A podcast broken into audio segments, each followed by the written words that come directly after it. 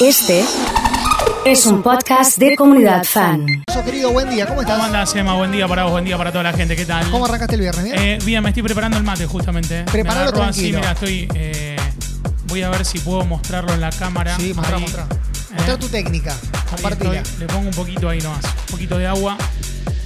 El mate no es tan hondo como el otro, Sí, el anterior que tenía. Este es un térmico. Pero le meto ahí, ¿ves? Ahí está. Claro, ¿Sabes cuál es el tema de ese mate? ¿Cuál? Que está buenísimo porque es térmico, ese te mantiene el agua calentita, ¿no? Claro. Aguanta un poco más.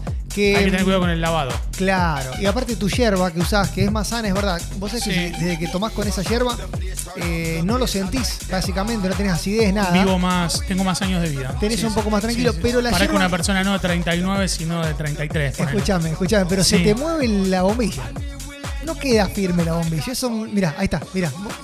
¿Ves? Y lo estoy moviendo, lo estoy moviendo Sí, mate. no sé, pero mira, mira, mira, cómo lo mueve, mira, no se mueve. ¿A vos Excelente quién te dijo que el mate tuyo era lindo, digamos? No, nadie, de- de- nadie. ¿dó- ¿Dónde? Porque vos Nadie. te pones como un referente del mate y digo, bueno, al- evidentemente alguien te lo dijo, de algún lugar lo sacaste o no. Yo te cuento mi experiencia a través del mate. Si hay algo en lo que soy sofisticado es en materia de mate. En todo lo demás no sé nada. De mate, vos, no de, mate, sabía. de mate tampoco. No sabía, claro. ¿Cómo anda? ¿Bien? ¿Todo Bien, tranquilo? bien, todo tranquilo. Bueno. Eh, ¿Cómo sos, ya que, ya que estamos hablando de lo sofisticado, Sí. cómo sos a la hora de, de evaluar, a la hora de dar una opinión, a la hora de, de pronunciarte con un, con un tema? ¿Vas al vaso medio lleno o al vaso medio vacío?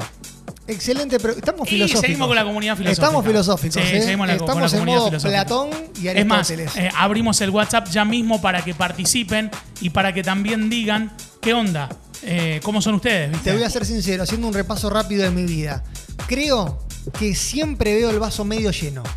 Siempre veo la cosa positiva. Vamos a decir, Siempre vas por la positiva. Pero no, no vamos a llegar, vamos a llegar. Vamos a Pensá llegar. que vamos a llegar y vamos a llegar y, y es como Sí. que, que tengo, viste, siempre esa perspectiva. Pero, Sí, muy por el contrario, sí.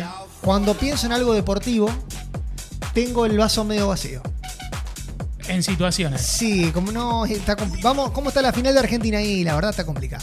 Emma de Cañada Gómez me dice, yo voy directo a las cosas, si es blanco o negro, está bien, pero cuando tenés que, que enfocar, que darle tu, tu visión, ¿sos positivo o sos más negativo? Esa es un poco la, la pregunta. Te ¿eh? digo, hay gente Sí, que usa el ser negativo como una forma de vida, Ajá. como una postura de frente a la vida. Sí. Como decir, no, no me va a salir nada. Después sabiendo y pensando que le van a salir las Sí. cosas, pero es como una forma de pararse. sí. Y hay otro que te tira siempre buenas. Y te dice, che, no, vamos, dale. Te va a salir, vas, vas a preparar un negocio, vas a buscar un laburo, vas a. Sí, dale, metele que te va a ir bien. Sí, el, el tema es cuando, cuando vos sos así, un poco lo que hablamos también ayer, Sí. y viene alguien y te resalta lo negativo de algo. Y vos decís, Sí. pará, pero dentro de esto negativo hay un montón de cosas positivas. Entonces, ¿por qué? Eh, y, y quizás hasta te enoja, a mí por ejemplo me pasa que me enoja, que, que parezca que el otro no las, no las vea las cosas positivas que hay y resalte solo lo negativo, ¿no? Sí, pero no sé si te ha pasado. Estoy pensando en ejemplos Te en vas mi de cabeza. vacaciones con tus amigos, te, te- te traslado un ejemplo, te vas Sí. de vacaciones con tus amigos y se consiguió una casa para que paren porque a partir de otro amigo, a partir de otro contacto, a partir de otra situación y en relación a eso, por ejemplo, em, viene uno y te dice, che, pero qué cara que es la casa. Pues sí, pero yo me tomé 55 mate con este flaco, me contó todos los problemas que tiene. Hice toda una gestión que quizás no tiene que ver con el dinero y que sí hizo que podamos conseguir esta casa. Que si vas con el dinero solamente no la conseguís. Sí. Entonces, ahí, digamos, cuando vos te dicen sobre el vaso medio vacío, digamos, alguien te resalta el vaso medio vacío, ni siquiera te reconoce que hay un vaso medio lleno.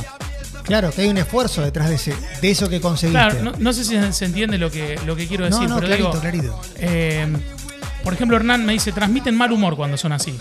Siempre el vaso medio lleno. Te cuento algo, escuché un par de veces eh, en otra radio un muchacho que son todas noticias malas eh, sobre el vaso medio vac- vacío y te juro que cansan. Bueno, son estilos y también Hernán de, y formas por ahí de, em, de, de generar el contenido. Bueno. Está- está- están también lo- la- las noticias que muestran muertes, balas, sangre y son formas de, de trabajar, ¿no? Creo que sin pensarlo, o a lo mejor también pensado, pero a lo mejor no tan conscientemente, en la comunidad vemos siempre ese- el vaso medio lleno. Siempre vamos a lo positivo, Tampoco siempre. nos quedan muchas alternativas. No, no queda mucha claro. alternativa. No, pero si quisieras, podríamos enfocarlo en las cosas malas y en las cosas negativas y decidimos dejarlas a un costado, avanzar y llevar un poco de buena onda. Porque están las cosas lindas también, si las buscas, las sí, encontrás. Y con esto que pensaba de- del amigo que siempre te tira la, la idea para abajo, Sí, como que de a poquito se va marginando solo sí, del también. grupo de amigos. También, también. Y no te encontrás con Che, pero vamos a pagar esta guita por esta casa. Vos decís, esta plata es pagando y haciendo todo lo que hicimos para pagarla. Y si podés, Claro, pero es un, es un comentario poco empático, Sí. me parece. O sea, eh, voy a esta conclusión. Mirar el vaso medio vacío es también ser muy poco empático en muchas situaciones. sí. Si vos mirás el vaso medio lleno, estás, me parece, más eh, a la par del otro. Yo vengo acá y digo, che, qué buena la yerba que trajiste, qué bueno los mates. Por más que lo piense o no lo piense, te genera una, una linda, una linda sensación. Sí, un lindo si yo vengo y digo, che, la yerba que trajiste es una poronga, vos me vas a decir, trae la voz a la yerba. Claro.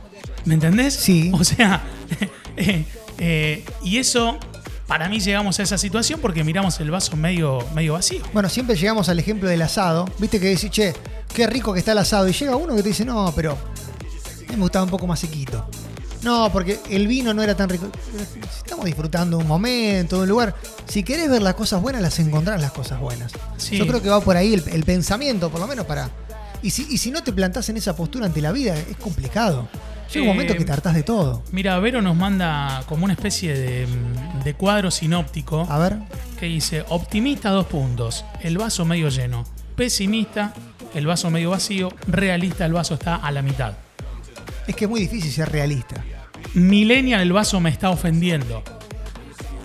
Eh, en cuestiones de género, ¿por qué se llama vaso? Bien. Oportunista se toma el agua. Mi mamá, ¿quién va a lavar el vaso?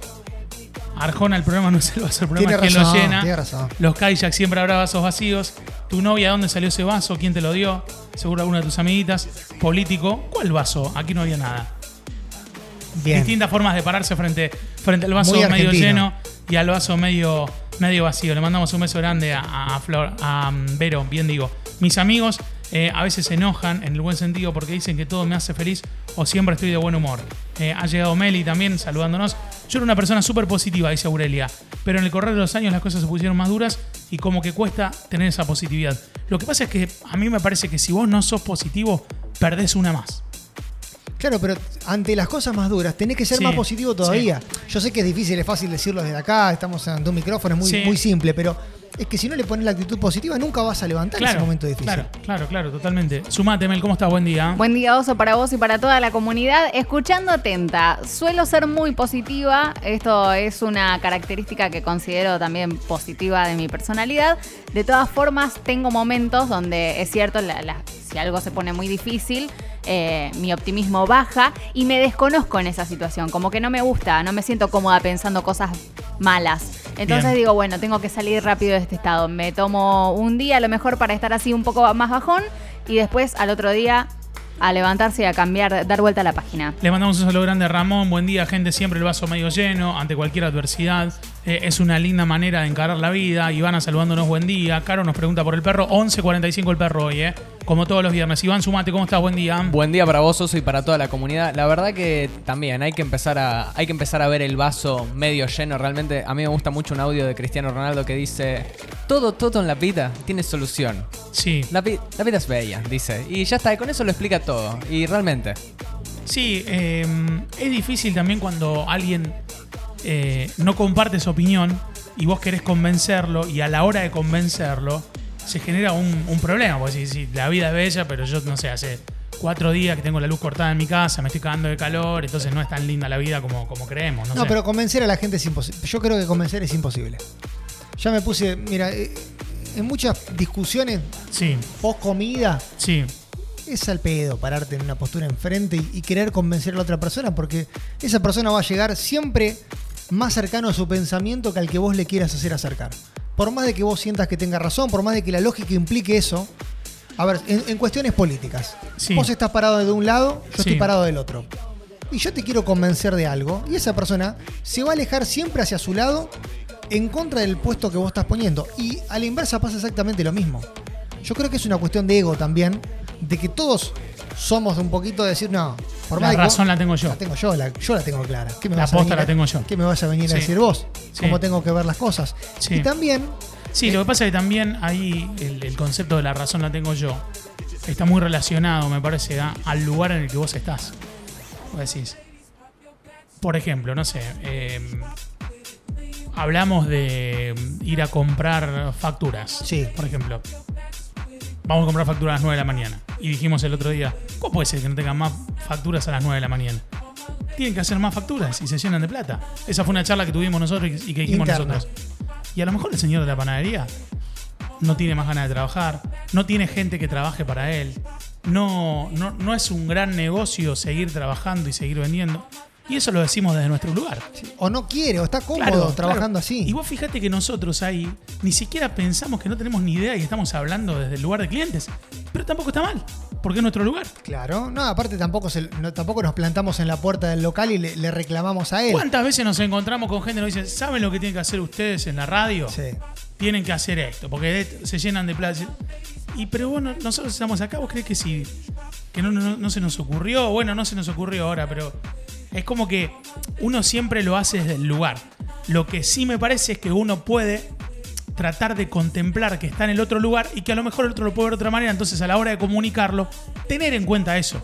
Ahora, siempre que mirás, eh, en el caso del trabajo que estabas planteando, siempre que miramos el trabajo de otra persona, todo nos resulta mucho más fácil, todo es mejor, todo el sol está siempre puesto sobre ese trabajo. Y cuando miran el nuestro también te dicen, nada, trabajan en la radio, tranqui, porque están con el aire acondicionado, hablan, sí, sí, pero Sí.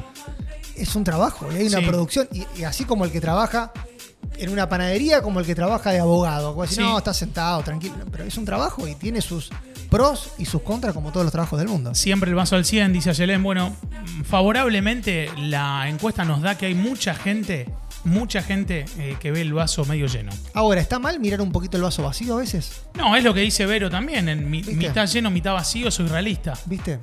Porque a veces que si no mirás un poquito el vaso medio vacío, no reaccionás. Claro. También podés, problema. también podés predecir, digamos, o, o precontemplar. Che, está todo bien, pero si sucede tal cosa, ¿qué hacemos? ¿Sos de, sos de, por las dudas, preparar cosas negativas?